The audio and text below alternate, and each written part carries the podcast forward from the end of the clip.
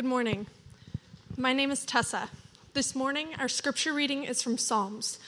Please follow along in your Bible or use the screens. I'll be reading Psalms 63, verses 1 through 7 from the New English Version. You, God, are my God. Earnestly I seek you. I thirst for you. My whole being belongs to you, for you. In a dry and parched land where there is no water, I have seen you in the sanctuary, and behold your power and your glory. Because your love is better than life, my lips will glorify you. I will praise you as long as I live, and in your name I will lift up my hands. I will be fully satisfied as with the richest of food. With singing and with singing lips my mouth will praise you. On my bed I remember you. I think of you through the watches of the night, because you are my help. I sing in the shadow of your wings. The word of the Lord. Good morning. How are you all doing? Good? Great? All right. My name is Peter. I am one of the pastors here. Glad to be with you all this morning. We have been this summer in a book of the Bible called the Psalms. And the Psalms are a collection of poems and chants and songs and prayers. And it was written by uh, multiple uh, number of uh, writers. Today's uh, psalm is written by our most beloved king. His name is King David. And uh, one of the things you really have to appreciate about uh, David is that he was an honest guy. And he uh, was extreme in his feelings, in the way he experienced his own life, the way he related to God and others. And the Psalms really depict this in a helpful way.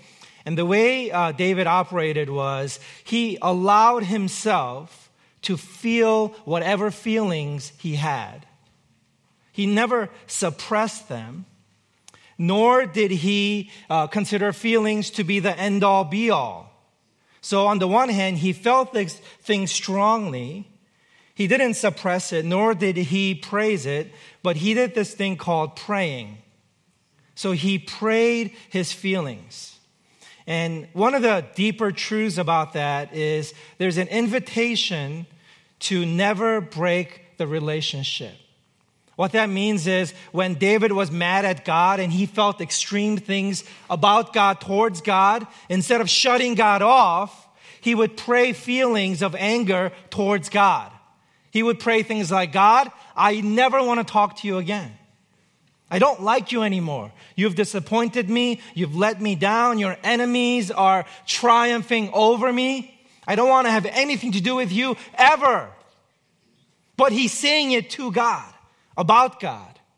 He's feeling these things. And just because he felt it doesn't mean it was great.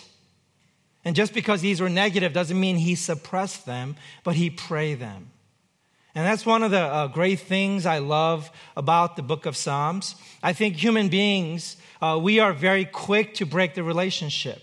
I imagine these uh, soap operas from the 80s and 90s. Uh, I remember watching a soap opera called Santa Barbara. Anybody watch Santa Barbara? Yeah?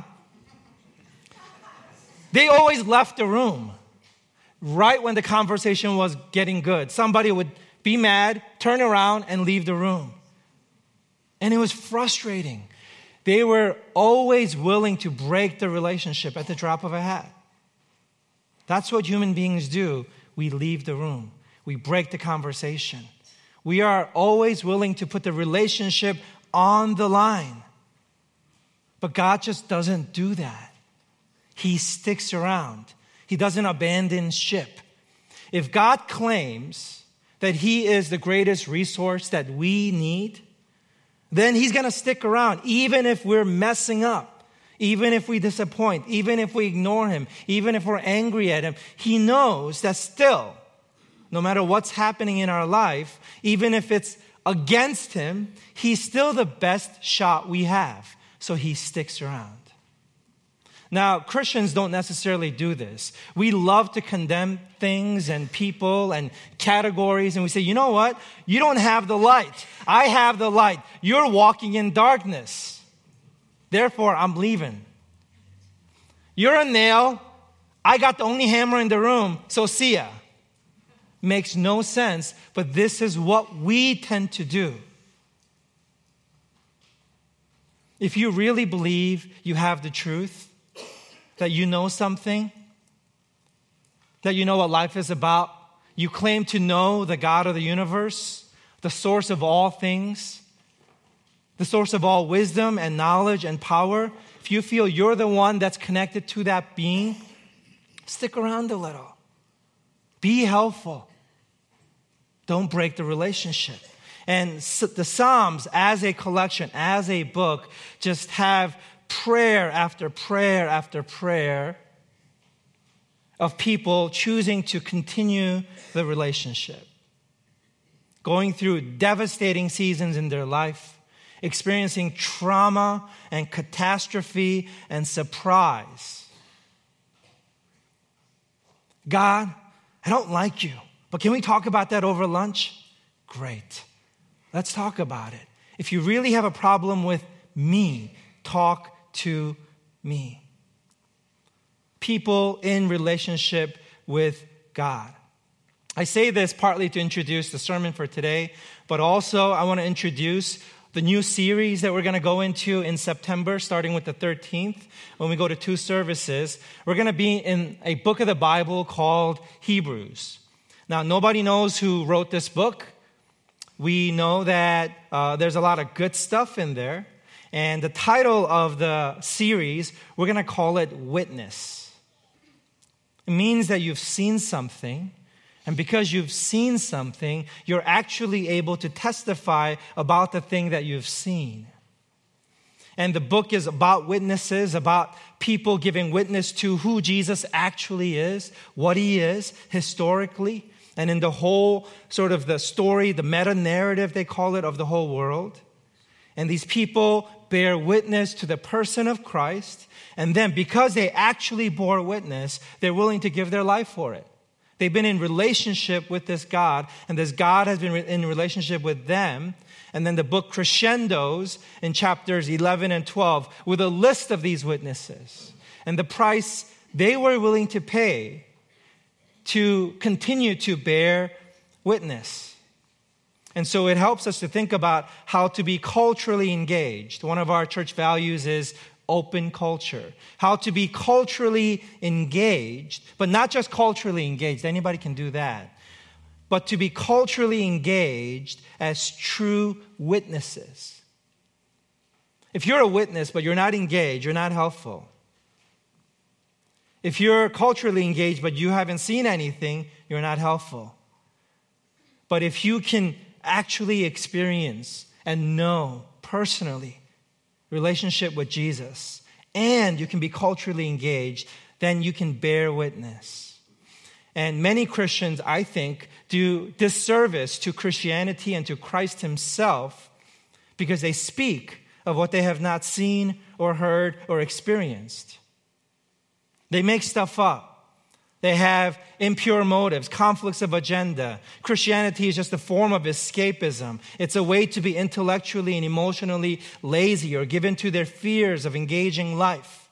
Many Christians speak about holiness, but without being safe to other people. We know that Jesus was holy and safe. We know this because he attracted a broad spectrum of people as the holiest of the uh, uh, holy. We have religious leaders in Jesus' time who claimed to know God, but yet people were scared of them. They would not open their mouths near them. And yet Jesus pulled people out of the woodwork. The Pharisees themselves said of Jesus, He speaketh as one with authority, recognizing that Jesus may have actually experienced God. Maybe he knows a couple of things about God. And you can kind of tell by the way he speaks. He's bearing witness. So that's coming up in the fall. I think it's going to be great uh, because uh, of the nature of the density of the book and because of how we want to preach that book. Uh, we are going to leave that a little bit open ended. Right now, we have a scheduled one chapter per week, but it may uh, go a little bit longer depending on how things go. Uh, today is related to that, of course, the Psalms bearing witness to actually knowing God. And so the title of today's sermon is uh, Witness. And I want to invite uh, all of us to bear witness, to think about the necessity of bearing witness. That God really, really is everything. And He is ultimately the beginning and the end, and the, uh, the thing we are living for. So, two points today. One, be a witness. And two, bear witness. Be a witness, bear witness. First, be a witness. I have learned as a pastor and church planter, somebody who uh, starts churches, that means that you're gathering a lot of people into the church for the first time ever, in many cases. Uh, I've learned that everyone is an evangelist. Everyone, every single person is an evangelist about the things they have actually borne witness to and they believe in. If you have experienced anything in your life, anything for me right now, it's a paint color. Like Susie and I just chose a paint color for our kitchen. We are in love with this color. We've told everybody we've ran, walked into about this paint color Owl Gray from Benjamin Moore. It's a fabulous color. You know why I'm talking about it? Because I have borne witness and I believe in this paint color and the way it inter- interacts with white porcelain. It's just lovely. That's all I have to say about it. It's lovely.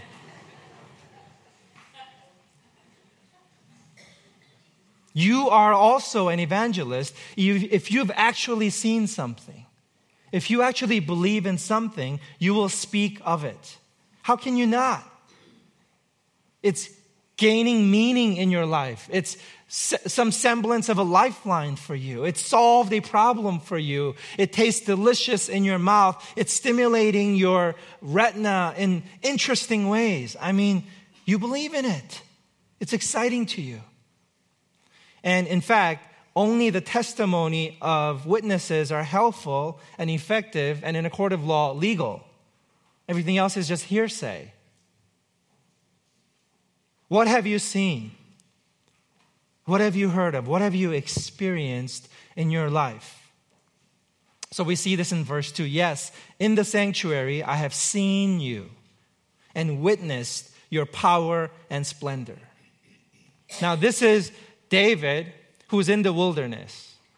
He's been chased out by his own son, executed a coup. Absalom is the son's name. And so he's out in the wilderness, and there, when his life is upside down, he says, I have seen you. Now, I know Christians talk about God, they speak of God, but I, I do want to know if sometimes they overspeak, if they are representing someone they have not actually met. If you haven't, that's fine, but just say so. Say, I'm hungry, I'm thirsty, I'm curious, I'm wondering, I've been processing, but I have seen you and witnessed your power and splendor. And then verse 3 because experiencing your loyal love is better than life itself. My lips will praise you. God's love is worthless to you if you haven't experienced it yet. The, the intellectual idea of God's love doesn't do anything for you, it doesn't bear any weight. It's just a decorative wall. It's not load bearing in your life, it's not holding anything up. When the wind blows and the waters are kicking up against you, an intellectual concept of God's love doesn't do anything for you. What do you need? Verse 3 experiencing your loyal love. Have you experienced God's love? If you haven't, that's fine. But just say so. Be honest about it. Say, you know, I have this idea that I was made for love. I'm drawn to love. Songs, movies, stories, books, relationships, my own heart, what I dream of, what I long for, it points to this thing that I think the world calls love. I think I was made for it. In fact, I have this feeling that maybe I was made by it, that somebody loved. And I was sort of this sort of this overflow of some being that is love itself. But I really want to experience it. I feel cut off from it. I feel sort of on the outside of this thing called love. I like to experience it. That's a great testimony because that you're actually feeling that. And when you share that with somebody, they will nod their heads yes. Because now you're being an effective witness. You're bearing testimony, giving testimony. And so experiencing God's love is better than life itself. Love is not better than life itself if you're not experiencing it. And then verse 4 For this reason I will praise you while I live. In your name I will lift up my hands. What reason? What reason is it? Because I go to church and I should act that way? No. Because they've actually seen and witnessed and experienced. For this reason, I will praise you while I live. So incredibly important. Otherwise, your stock goes down, credibility goes down the world, even yourself, you sniff this out. It's phony, it's hollow, it's just words, it's just wishful thinking, it's make believe, but it's not testimony. What's your reason? Where are you actually at with God? It's okay. It's okay to be honest. In fact, you have to. What else are you going to do? Fake it? Fake it till you make it?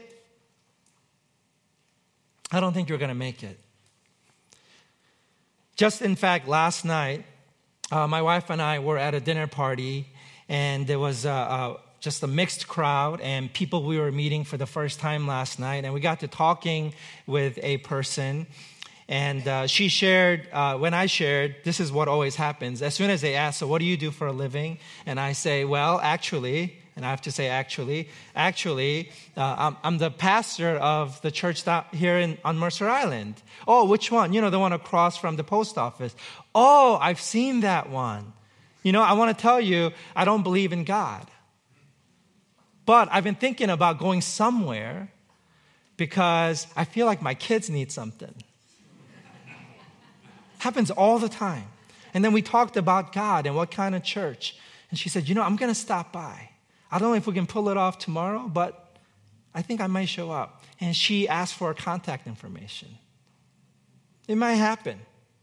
But you know what she said? She said, You know, I, I feel like there are all these people, Christians out there, who are drawing this thick black line, and you're either on one side or the other. I just don't think that's true. I think most of us live somewhere on the line. Sure, not sure. Have I seen? Have I heard? Am I making this up? What's my agenda? I don't know. It's tricky. This is why the scriptures call this faith. It's faith. We're going to hear more about this in Hebrews. But we live by faith and not by sight. Something is pulling us, compelling us forward. And most of life is three steps forward, two steps back.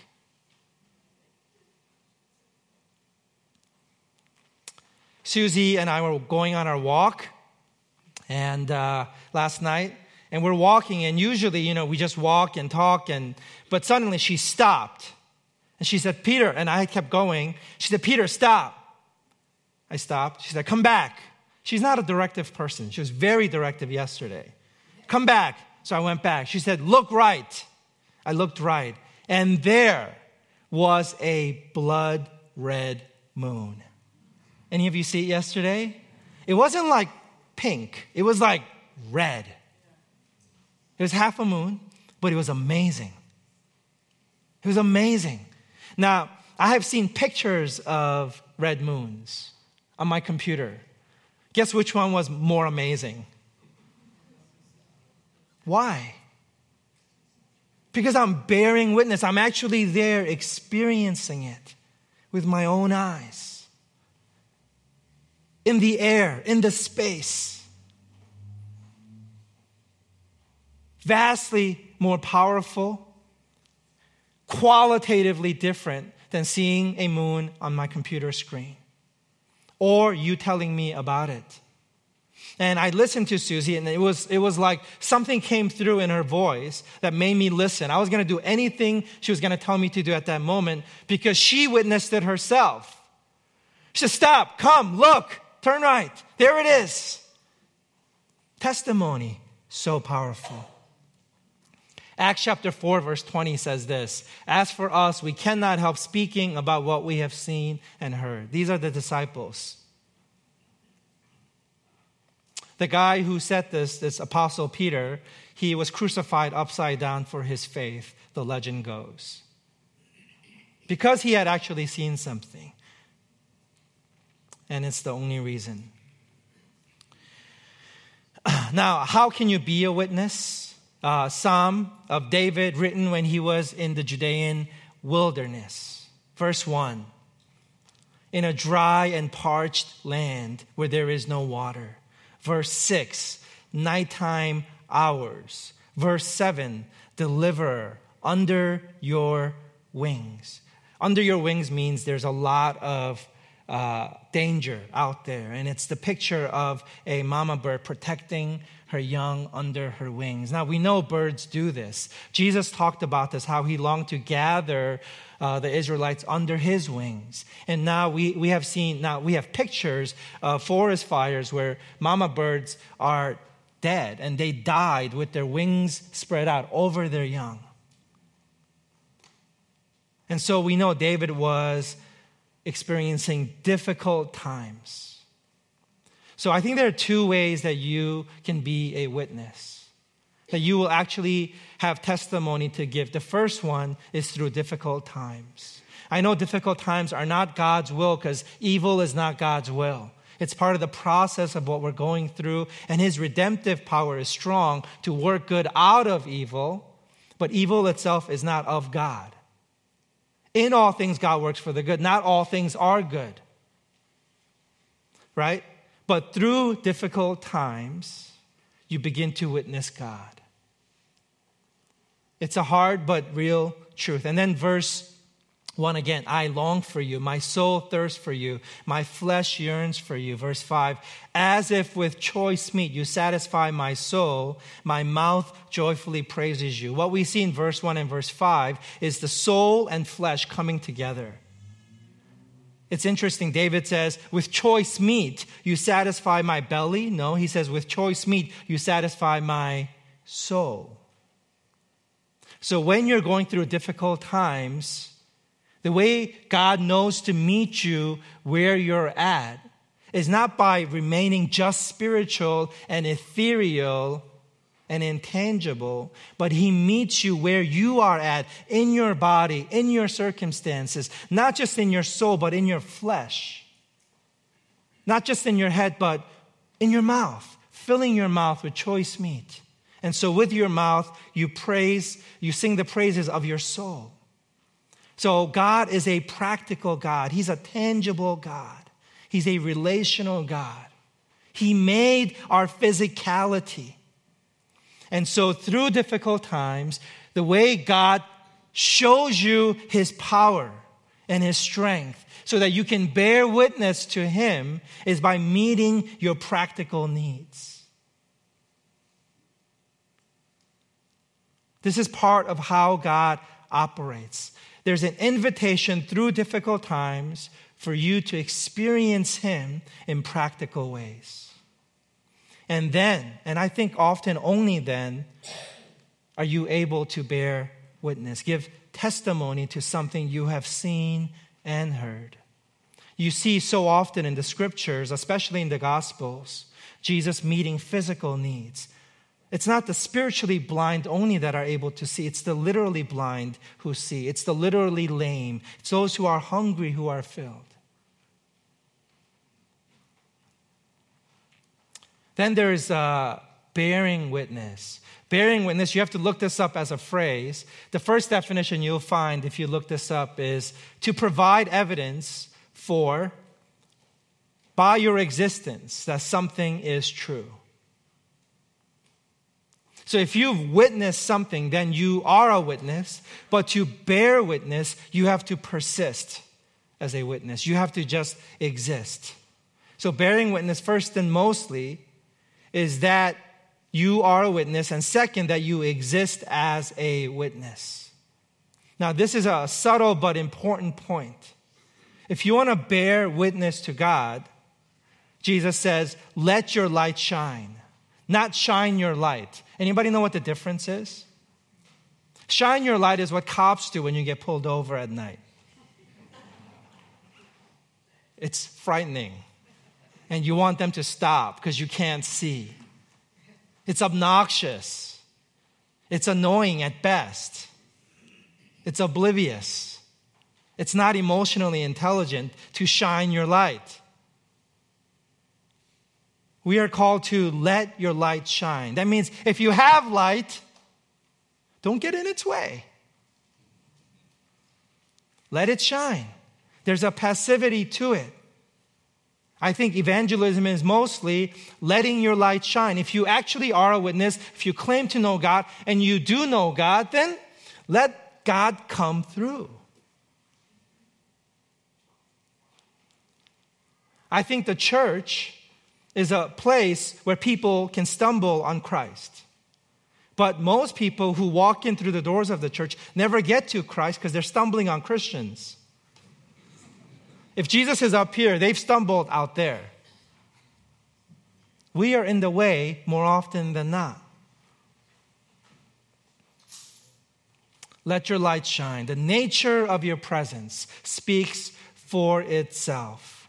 If you look at these verses I put up on the screen for you and what I underlined, uh, David, he exists and lives as one who longs, that's verse 1, thirsts, verse 1, yearns, verse 1, remembers, verse 6, thinks, verse 6, praises, verse 5, joyfully, verse 5 and 7, and he experiences the satisfaction of witnessing God in his practical world, verse 5. This is David just living his life well with God. And somehow his people are blessed by it. Somehow his light begins to shine.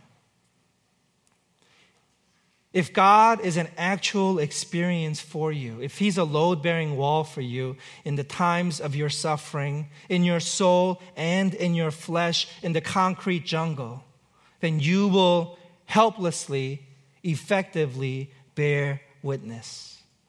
And when you speak, it's secondary and mostly it gives evidence to what others had already suspected about you.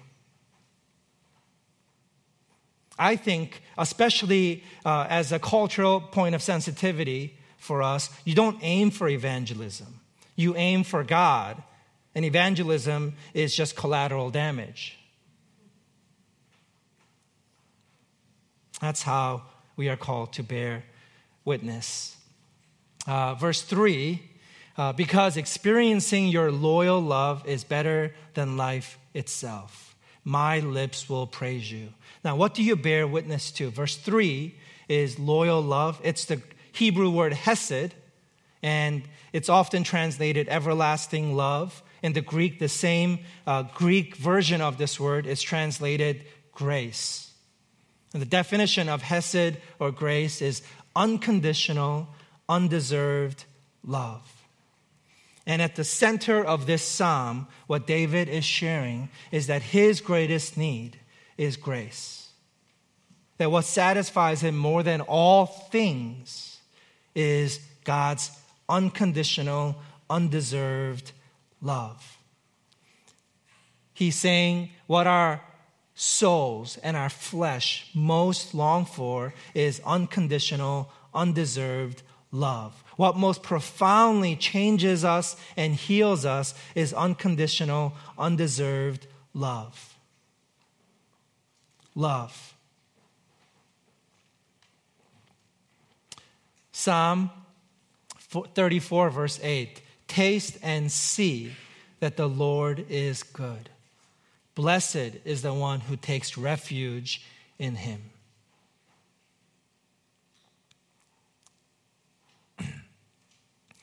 couple of applica- one application point actually just one today. Verse 4 again says for this reason i will praise you while i live. In your name i will lift up my hands. I want to trace the logic of this passage and sermon for us here. The first one was be an actual witness second was so that you can bear witness you have to be a witness so you can bear witness what are you bearing witness to? To God's unconditional and undeserved love. And these three steps lead David to do this thing lifting up his hands, a physical way to express surrender. God, you got me. All of these things, it doesn't add up at all to what my soul is most satisfied by, which is your unconditional, undeserved love.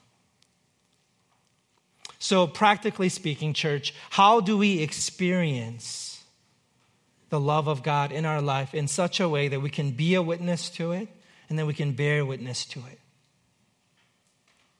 Have you experienced God's unconditional, undeserved love? And as I studied uh, other chapters in the Psalms, uh, one theme kept emerging for me uh, as a way to experience God's love it's passivity. It's what the Psalms call waiting. If you are in a difficult season in your life, one of the most powerful and precious things that you can do is to wait on God. I know that sounds so dorky. That's, such, that's the most Christian thing I've said all sermon. Like, wait on God. But it's like creating space and time for God to show up rather than rushing in to tackle it yourself. And just, just pause for a second. And, uh, you know, I've been praying for God to heal my eyes, and I've shared this, I think, earlier on. Uh, I used to, um, you know, pray this prayer. I haven't prayed it in a couple of years, but right before I put my contact lens in, I would say, God, you have three seconds. Just pause for three seconds to see if He'd heal my eyes. Or right before I pop a couple of Advils, God, I have this crazy headache right now. You got three seconds. But it's just a fun way for me to practice waiting, passivity. And I want to end the sermon by reading you a poem uh, by Russell Kelfer. Um, and I came across this sermon, maybe, I mean, this poem, maybe 12 years ago, but I haven't forgotten it, so I looked it up and there it was. Okay, listen as I read this. Desperately, helplessly, longingly, I cried. Quietly, patiently, lovingly, God replied. I pled and I wept for a clue to my fate. And the master so gently said, Wait. Wait? You say, Wait? My indignant reply. Lord, I need answers. I need to know why. Is your hand shortened or have you not heard? By faith I have asked, and I'm claiming your word. My future and all to which I relate hangs in the balance, and you tell me to wait? I'm needing a yes, a go ahead sign, or even a no to which I can resign. You promised, dear Lord, that if we believe, we need but to ask, and we shall receive. And Lord, I've been asking, and this is my cry. I'm weary of asking, I need a reply. Then quietly, softly, I learned of my fate as my master replied again, Wait. So I slumped in my chair, defeated and taut, and grumbled to God. So I'm waiting for what? He seemed then to kneel, and his eyes met with mine, and he tenderly said, I could give you a sign. I could shake the heavens and darken the sun. I could raise the dead and cause the mountains to run. I could give all you seek and please you would be, but you'd have what you want, but you wouldn't know me. You'd not know the depth of my love for each saint. You'd not know the power that I give to the faint. You'd not learn to see through clouds of despair. You'd not learn to trust just by knowing I'm there. You'd not know the joy of resting in me when darkness and silence are all you can see. You'd never experience the fullness of love when the peace of my spirit descends like a dove. You would know that I give and I save for a start, but you'd not know the depth of the beat of my heart. The glow of my comfort laid into the night, the faith that I give when you walk without sight the depth that's beyond getting just what you ask from an infinite God who makes what you have last. You'd never know, should your pain quickly flee, what it means that my grace is sufficient for thee. Yes, your dearest dreams overnight would come true, but oh, the loss if you missed what I'm doing in you. So be silent, my child, and in time you will see that the greatest of gifts is to truly know me. And though oft my answers seem terribly late, my most precious answer of all is still wait. Jesus waited and longed and yearned and asked and cried out to God, and God did not answer. God forsook him instead of us so that we might wait and find him. Let's pray.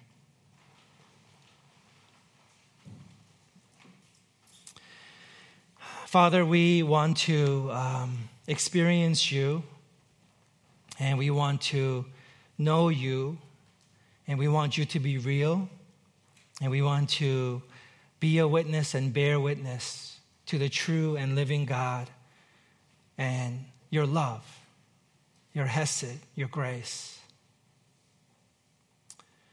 And I pray that you would know, uh, you would help us uh, to know how to wait for you, to not settle for less or other, but to wait for you and what that means in our life at this season and time. And thank you that we can have confidence in our wait because of the cross of Christ and the price he paid for us. In Jesus' name, amen.